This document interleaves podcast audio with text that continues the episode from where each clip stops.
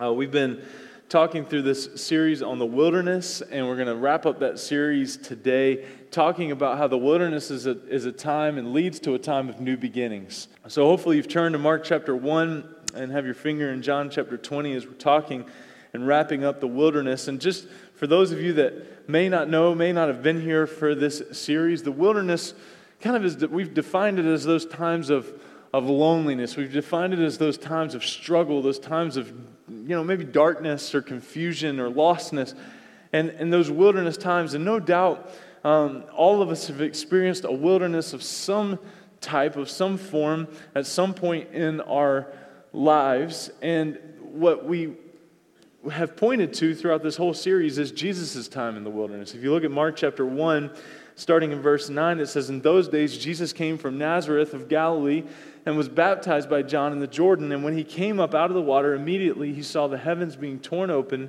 and the Spirit descending on him like a dove. And a voice came from heaven, 'You are my beloved Son, with you I am well pleased.'" And then we see in verse twelve, the Spirit immediately after his baptism drove him out into the wilderness, and he was in the wilderness for forty days. Being tempted by Satan, and he was with the wild animals, and the angels were ministering to him. Now, after John was arrested, Jesus came into Galilee proclaiming the gospel of God and saying, "The time is fulfilled, and the kingdom of God is at hand. Repent and believe in the gospel." And today, I want us to focus on the beginning of Jesus' ministry here. I want us to focus on the beginning of Jesus' ministry here. I'm, I'm going to do something. I, I feel like with the, the size of this service, I'm going to come down here. Is that all right, Brandon? Okay, cool. We're, uh, we're going to get a little personal, right? There's plenty of room to move about the cabin this morning. We're just going to get a little close and personal. It felt weird being up there with me already being up. Anyway, so this morning I want us to focus on the beginning of Jesus' ministry, this, this new beginning, right? And the fact that he comes out of the wilderness carrying what? The gospel. He, he's proclaiming the gospel. It says, it says he came into Galilee proclaiming the gospel of God, saying the time was fulfilled and the kingdom of God is at hand. Repent and believe in the gospel. And I think the, the, the biggest thing we need to do here from the start today is define this thing, the gospel. And a few years ago, probably, probably ten, fifteen years ago, the gospel kind of became this This this word that a lot of people were throwing around, a lot of people were trying to define, a lot of people were trying to get to the bottom of it. There was a surge of books written about the gospel. There was one in particular I read about ten years ago just that was titled The Gospel. And many people were trying to kind of get to the bottom of this thing and figure out what is the gospel. And so for us today, I think it's important that we define it before we go forward, because what was this new beginning? What was this thing that Jesus was proclaiming, that he was preaching?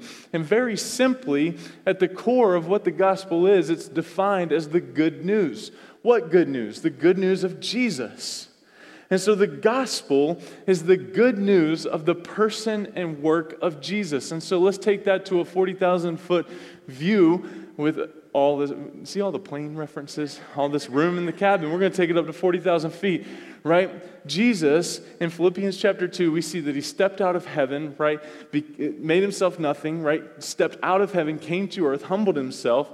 And then he humbled himself again, becoming a servant, right? And so for thirty-three and a half years, Jesus walked this earth, living, ministering, and, and, it, and at about age thirty, we see him baptized and go into the wilderness. And then after his wilderness, he began his ministry for three and a half years, preaching, teaching, healing, discipling, doing all the things that he did for three and a half years. And then he was crucified. He died a sinner's death. We talked about that. Ian talked about that Friday night. He was buried, right? And three days later, he rose again to walk around for about forty days and, and minister. It's reported that he met with, spoke to about one hundred forty people in that forty days from the time that he rose from the dead until Acts chapter one when he ascended into heaven. And so in Acts chapter one, he ascended into heaven. And he says there, he says, "You will be my witnesses when the Holy Spirit comes upon you, to Jerusalem, Judea, and Samaria, and to the ends of the earth." And he, sa- and he says in John chapter fifteen, he says, "I'm going to prepare a place for you. I'm going to prepare a place for you." John chapter fourteen, he says, "I'm the way, the truth, and the life. No one comes to the Father except through me." And that story of the person and work of Jesus, that now he's ascended into heaven, he is preparing a place for us until one day he's going to come back and bring the church to him where he is. That's the gospel. The person and work of Jesus. In summary, that's the good news of who Jesus is, that there's life, that there's life, that there's hope, because of the cross, because of the person and work of Jesus. Let's pray. No, I'm just kidding. Um, but we could end right there, right? And some of you just got really excited. We could end right there because that is the message. That's the gospel message. That's enough. Jesus. But what I want to focus on this morning is what is, what impact does the gospel have on our lives? What impact does the gospel have on your life? If we let the gospel infiltrate our lives, what is the gospel capable of in our lives? And, and to, to answer that, I want us to look at John chapter twenty. And we're going to start in verse nineteen. We're going to read this story. We're going to come back and kind of take it bit by bit because there's three things I want to point out to you this morning about the gospel. All right, John chapter twenty, verse nineteen. On the evening of that day, the first day of the week, the doors being locked where the disciples were for fear of the Jews, Jesus came and stood among them and said to them, "Peace be with you." When he had said this, he showed them his hands and his side. And then the disciples were glad when they saw the Lord. Jesus said to them, again, "Peace be with you. As the Father has sent me, even so I am sending you." And when he had said this, he breathed on them and said to them, "Receive the Holy Spirit. If you forgive the sins of any, they are forgiven them. If you withhold forgiveness from any, it is withheld." Now Thomas, one of the twelve, called the twin, was not with them when Jesus came. So the other disciples told him, "We've seen the Lord." But he said to them, "Unless I see his hands, the mark of the nails, and place my finger into the mark of the nails, and place my hand into his side, I will never believe." Eight days later, his disciples were inside again, and Thomas was with them. Although the doors were locked, Jesus came and stood among them and said, "Peace be with you." Then he said to Thomas, "Put your finger here and see my hands, and put out your hand and place it in my side. Do not disbelieve, but believe." Thomas answered him, "My Lord and my God." Jesus said to him, "Have you believed because you have seen me? Blessed are those who have not seen and yet have believed." Now Jesus did many other signs in the presence of the disciples, which are not written in this book. But these are written so that you may believe that Jesus is the Christ, the Son of God, and that by believing you may have life in his name. Now there's three things here, as I mentioned, that I believe the gospel does. There's three impacts that the gospel has from this passage that we see in the impact on the disciples. And the first is this, that the gospel brings us from fear to courage.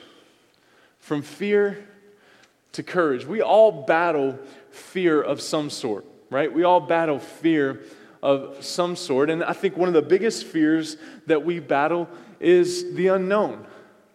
The unknown.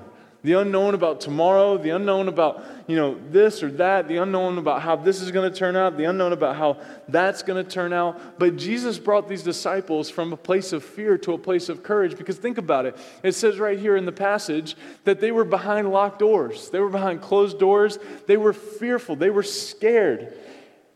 And you think about, well, why, why would they have been scared? The person that they were following for three years had just been crucified, buried, and now was missing. He wasn't there, right? They went to the tomb that morning and he wasn't there. Who do you think the Jews would go to first to try to get answers as to where the body was? The disciples, right? And so they were they were in fear, as the scripture says, of the Jews. They were behind closed doors. And what did Jesus do? He came to them. Right? He came to them to give them courage. We don't know where these guys were. We don't know what room they were in. But he came to them and he reassured them. And I want you to see the first word that he says to them. Peace. Peace be with you. Peace be with you. He could have rebuked them for their unfaithfulness. Right after Jesus was crucified, they went back to their nets. They went back to what they were doing before they met them. They went back to what they were doing before Jesus called them to follow him. He could have rebuked them. He could have done anything, but he didn't. And the message of that is that the work of the cross is peace. I love the quote that says this: peace isn't the absence of trouble, but the presence of Jesus. And when Jesus appeared to them in this room, his presence was peace. Now, let's have a little fun with this. When I picture this, the disciples in this room, in this locked room, again, we don't know where this room would have been. We don't know at what at what place in, in Jerusalem that they, that, that they would, would have been behind these closed doors. But the doors were locked, and then Jesus appears. I picture it being like that nineteen eighties movie, Ghost. Patrick Swayze, right?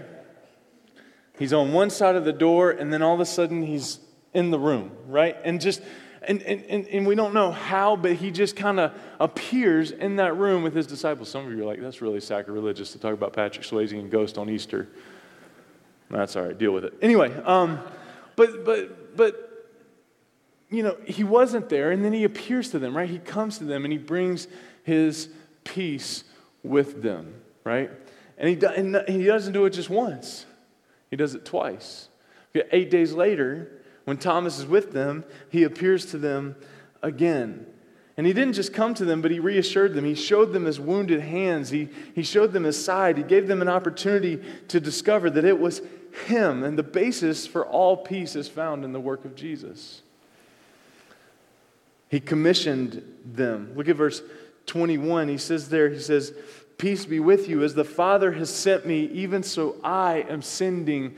You and what he's what he's doing here is he's he's passing the torch, so to speak. He's saying, listen, as Father sent me, as Father sent me to minister, so I am sending you to minister. He commissioned them, but then he didn't just do that, he equipped them. He didn't just commission them, he equipped them. He said, receive the Holy Spirit. If you forgive the sins of any, they are forgiven them. If you withhold forgiveness from any, it is withheld. Which reminds me of the quote that God doesn't call the equipped, but he equips the called. Receive the Holy Spirit. You can't do this alone. You're not strong enough. You're not good enough. Receive the Holy Spirit.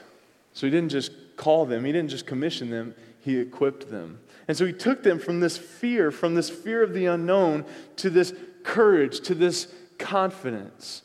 I, I had a lot of experience with the fear of the unknown over the last week. Some of you know, some of you don't. Uh, we, we were on vacation um, this past week, and we, we did the Disney thing, right? We did the Disney thing, and we got to ride a bunch of rides and all of that. And, and, and you know, what's fun about some of those rides, if it's your thing, right, is, is partly the unknown. Right? Somebody asked me uh, between one of the services today, they were like, how is it that you're scared of spiders, mice, and heights, but yet you love roller, roller coasters? None of your business. Anyway, um, but but but I do, and I, and I enjoy these rides. And, and on one day, we got to um, we got to ride two of kind of more intense rides back to back. We got to do the rock and roller coaster, right? That that that roller coaster, and it's and it's fun because it doesn't like you know do that little slow ascent and then go down. You just come to a complete stop and then you boom, like you take off and you go from like zero to sixty-five and and it, real quick, and it's it's awesome. It's awesome, right?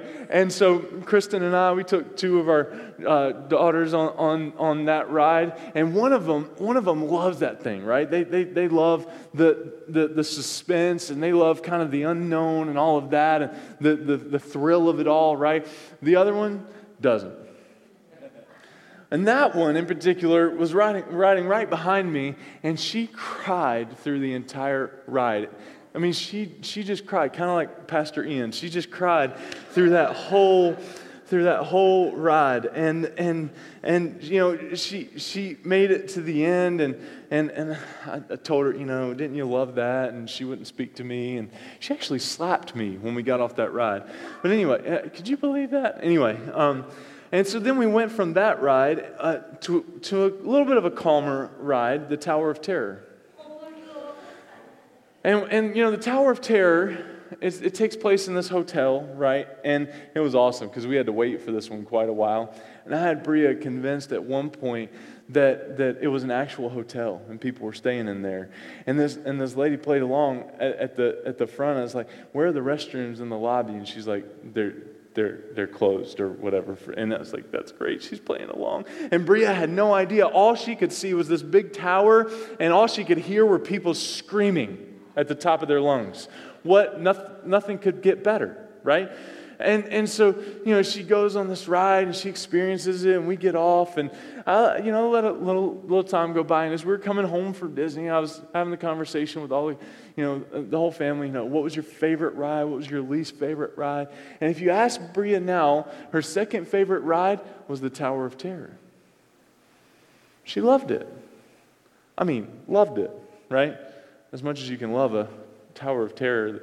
Anyway, her least favorite ride, however, is that roller coaster that she went on the first time and, and cried all the way through. But the unknown, right? The unknown. And with things like that, the unknown is okay, right? The unknown is okay. The only way, well, anyway, the unknown is okay. But in other situations, when we're thinking about job situations, we're thinking about financial situations, relationship situations, we're thinking about kids and and, and, and all the, the, the, the panic at times that kids bring, the unknown can be pretty scary. And yet Jesus, appearing to these disciples, said, "Peace be with you. I'm here.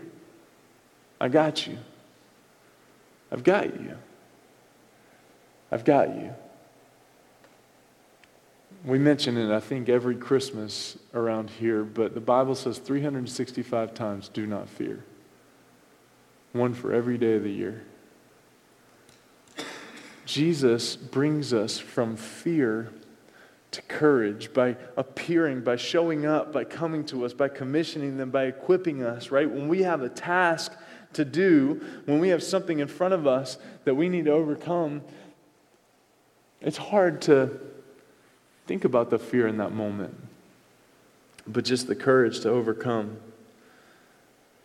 And so maybe you're sitting here this morning, maybe you're battling fear, maybe Jesus, maybe the prayer that we need to pray is, Jesus, will you come make yourself real to me and bring your peace? Give me the courage to face this tower or this mountain or this wilderness in front of me. Secondly, we keep reading. Look at verse twenty-four. Now Thomas, one of the twelve, called the twin, was not with them when Jesus came. I've always wondered, where was Thomas? Where was Thomas in that first meeting? Why was Thomas not in the room? Why wasn't he with the disciples when Jesus appeared to them the first time? We we don't know that. Um, but we see in verse twenty-five, so the other disciples told him, we've seen the Lord. They went and found Thomas and said, we've seen the Lord. But he said to them, unless I see his hands, the mark of the nails, and place my finger into the side of into the mark of the nails and place my hand into his side, I will never believe. Chances are you know a Thomas, don't you? I mean, we, we know that person, right? That just, I, I've I've got to see. You know, I need, I need God. Maybe you've been this way before. Maybe I've been this way before, right? I need a sign. I need to know that this is God. I need to know before I make this decision that God is in this thing, right? I think Thomas gets a bad rap for being doubting Thomas. I think many of us have a lot of these conversations with God. God, if you want me to do this, I need you to make yourself real to me. I need to see you. I need to feel you. I need to touch. I need a touch from you here if this is really you. And look at the response. Look at what Jesus does. Eight days later, his disciples were inside again and Thomas was with them. Although the doors were locked, Jesus pulled a ghost moment, Patrick Swayze moment, stood among them and said, peace be with you. Then he said to Thomas, put your finger here and see my hands and put out your hand and place it in my side. Do not disbelieve, but believe. Thomas answered him, my Lord and my God. Jesus said to them, have you believed because you've seen me? Blessed are those who have not seen and yet have believed. The second thing that Jesus does here is he takes them from unbelief to confidence. See, this belief thing was a big deal in John's gospel. In John's gospel here, he talks about believing a hundred times, one hundred times in his gospel, in his message to, in, in the scriptures. twenty-one chapters, and he talks about believing a hundred times. One of the most famous ones is probably John three sixteen, "For God so loved the world that he gave his one and only Son, that whosoever believes in him should not perish but have everlasting life." John was big on this thing called belief. And Jesus wanted to inspire, right, confidence into his disciples. He wanted to take them from unbelief to confidence. I want you to notice something about this doubting Thomas, though. Jesus didn't rebuke him for his doubts. We talked about doubting in the wilderness a couple weeks ago. I believe, help my unbelief, right? The Father with His Son. We talked about it a couple weeks ago. But Jesus didn't rebuke Thomas for his doubts. He didn't rebuke him for his doubts. I don't think doubting is necessarily a bad thing. It's what we do with our doubts. He rebuked him for his unbelief. He says, "Do not disbelieve, but believe." The words translate in the Greek literally here, "Stop becoming faithless, but become a believer." Can you hear Jesus saying that? Can you hear Jesus saying that right in front of the disciples' face? Listen, I'm here. Stop being faithless. Believe. Think about the last three years that we've walked through together. Think about all the things we've seen Father do in and through me, in and through you, in and through us. Stop disbelieving. Believe. I love that picture of Jesus in that room having this conversation with his, with his disciples and with Thomas. Stop becoming faithless, but believe. See, Jesus saw a dangerous process at work in the heart of Thomas. He saw a dangerous process at work in the heart of Thomas, and he wanted to put a stop to it. Jesus wanted Thomas to trust him. See, Thomas reminds me this morning that unbelief robs us of blessings and opportunities. Unbelief robs us of blessings and opportunities. A lack of faith robs us from blessings and opportunities. We need to remind ourselves that at the end of the day, everybody lives by faith. We need to remind ourselves that at the end of the day, everybody lives by faith. It's just the object of faith. See, I think we could boil it down to one or one or two objects of faith. At the end of the day, everybody lives by. We either live by faith in ourselves or faith in God. Faith in ourselves that, hey, you know what? I can do this. I can accomplish this. I can provide this. I can be this. I can do that, right? Or God, or God's got this. See, at the end of the day, we all live by faith. It's just the object of our faith that's in question. And that's what I believe Thomas was coming to grips with here in this room. From unbelief to confidence. And look, look at what he says. Thomas answered him, "My Lord and my God." That's all he had to say. Right? After he had touched the hands, after he'd put his hand in the side of Jesus, he looks at Jesus and says, "My Lord and my God." And Jesus is like, "Now you believe. Have you believed because you've seen me? Blessed are those who have not seen and yet believed." But we see the transformation in Thomas from unbelief to confidence. My Lord, my Savior, my God. And then number three. Number three, we see a transformation that the gospel brings us from death to life. From death to life. Two of my favorite scriptures, two of my favorite verses in Scripture, verses thirty and thirty-one, they go like this. "Now Jesus did many other signs in the presence of the disciples, which are not written in this book, but these are written so that you may believe that Jesus is the Christ, the Son of God, and that by believing you may have life in His name." Isn't that awesome? I mean, I mean, I'd love to know some of those other signs, Bob. I'd love to know some of those under, other wonders. I'd love to know what those other things were that John was thinking about when he penned that verse. Many other signs and wonders were written, were done that were not written in this book. What were they? Like, like, tell me about the campfire conversations that Jesus and the disciples had. Like, tell me, tell me some of those moments, man. Tell me, I would love to know those things. But those aren't, and he says there are many other signs and wonders were done that were not written in this book. But these are written so that you may believe, there's that word again, that Jesus is the Christ, the Son of God, and that by believing you may have life in His name. That by believing you may have life in His name. Now I get pretty excited about this because you know what that doesn't tell me? That doesn't tell me that being a Christian, being a follower of Jesus is a drag. That doesn't, that doesn't tell me that, that, that being a Christian, being a follower of Jesus is boring, stuffy. I mean, I mean, John literally says there that by believing you may have life in His name. And I think of life as exciting. I think of life as as thrilling and and passionate and and and fruitful. Like I like I think of life as anything but boring and sluggish. And John writes here that by believing you may have life in His name. John's pleading with us. John's pleading with whoever's going to read this. That, that by believing in Jesus, you can have life. And by not, there's death.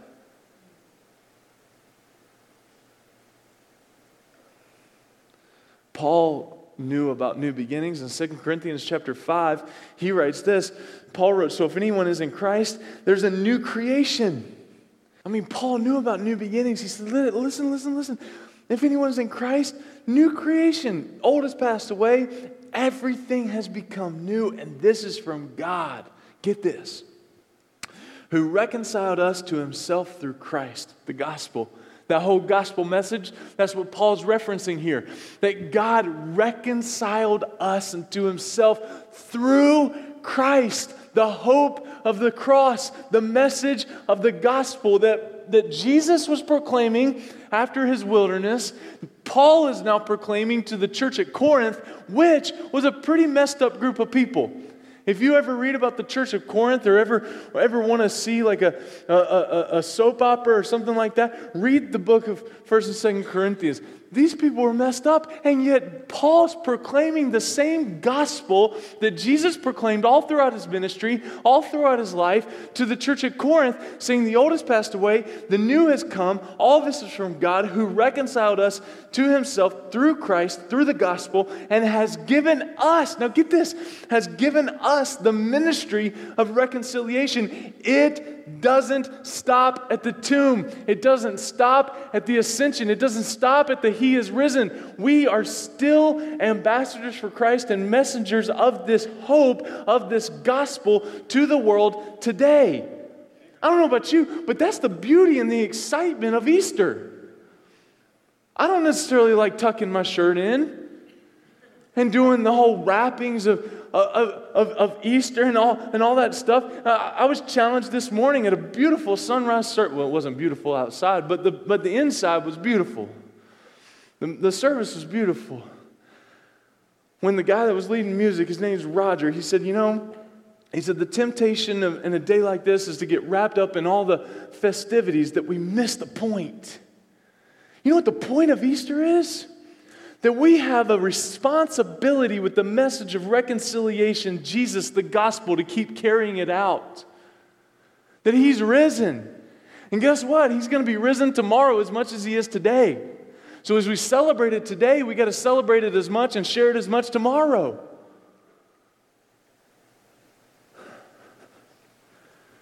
Man, third service, I feel like I'm just getting warmed up.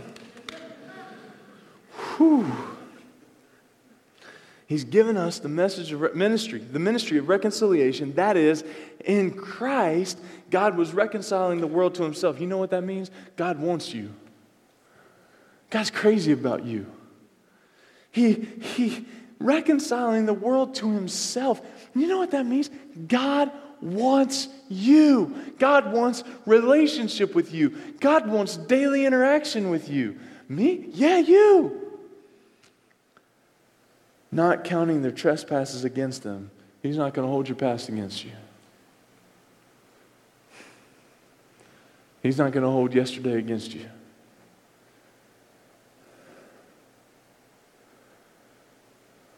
not holding their trespasses against them, and entrusting the message of reconciliation to us. I'm not sure we understand the weight of that.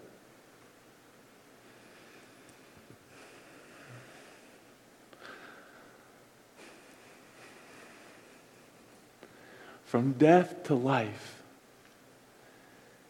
God has entrusted the message of reconciliation to the church. There's a story that I, I love to tell. Some of you may have heard it before. But have you ever seen that show, Duck Dynasty? Yeah. yeah. The brothers from, from Duck Dynasty, the big beards, all that, the southern accents. The youngest brother, he was the favorite. I know that because I'm the youngest of three and I'm the favorite. It's hard, but somebody's got to do it. Um, he he fell into he fell into a little bit of trouble. He fell into his own wilderness, struggles, and, and different different things that he experienced. And it went on, as the, as the story goes, uh, um, for, for a year or two. And one night, his brothers and his dad, they kind of got fed up with it. So they said, you know what, enough is enough. Let's go get Jep. Let's bring him here. Let's have a family meeting. So they go to the movie theater and they, they, they grab their brother Jet, Jep. Why did I call him Jet? They grab their brother Jep and they, they put him in the truck and they drive over to their parents' house. Say, we're we're gonna have a family meeting. And they talk, and and basically, as the story goes, they end with a, a lot of tears and praying together, and Jep is recommitting his life to Jesus and rededicating himself to the family, and says, I've got to get out of that lifestyle. Can I live with you? So he moves home as a as a, as a grown adult and, and and and wants to get his life straight and all of that. And you know, it's it's, it's an incredible family meeting, a, a great story and, and all of that. And, and a few m- minutes go by and people are starting to kind of move on. And Jep pauses and he looks at his dad in the eye. And said, Dad, I knew this was coming. But why did you wait so long? Dad, I knew this was coming. But what took you so long? And today, I don't ever want to be accused of waiting too long. Because, because I know, I know, when you decided this past week or last night or this morning to come to Summit Church, you knew what was coming.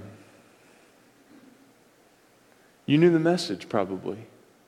He's risen. See? Never gets old. You knew. The message doesn't change. What we do with the message makes all the difference. And today, as we as we close this thing down, I want to invite you. Do you know Jesus as your personal Lord and Savior? And if you don't, I want to invite you to know Him. Now, here's the thing that we don't do a great job of. What does that life look like? When you get home, chances are there's not going to be a check in your mailbox. Chances are somebody's probably not going to give you a car tomorrow. They might. If they do, I need friends like yours.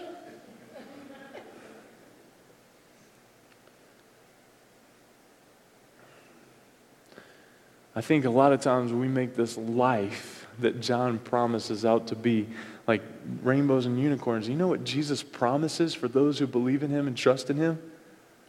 Suffering. Sign me up, right? He's like, after you've suffered a little while, then I'll come and I'll relieve, right? And and and, and we don't like to make much of that because because because we don't know what the end is going to be. But all we know at the end is that it's paradise, it's heaven, it's life everlasting. I mean, Jesus, as we talked about earlier, He's going to prepare a place for us. I don't think that that's going to be bland. I think it's going to be paradise. And Jesus promises. He says, he, he says through uh, John, under the um, inspiration of the Holy Spirit, now Jesus did many other signs in the presence of the disciples, which are not written in this book, but these are written so that you may believe that Jesus is the Christ, the Son of God, and that by believing you may have life in his name. You may have life in his name. And so for you today, the new beginning might be purpose, might be life. For those of you that believe in Jesus, I would ask you, what is the the the the the the, the, the area of your heart where, where Jesus is knocking on the door? Fear? Unbelief? Doubt? Struggle? And may you find the courage, may you find the confidence that Jesus gave the disciples. But maybe you're sitting here this morning and you say, you know what, I, I've never had a relationship with Jesus. I'm just here for them, the people next to me. I give them two Sundays a year, Christmas and Easter. Today I want to invite you to something that'll change your life, that'll give you purpose. This whole letter that is written is a love letter to you, that you may believe and have life in his name.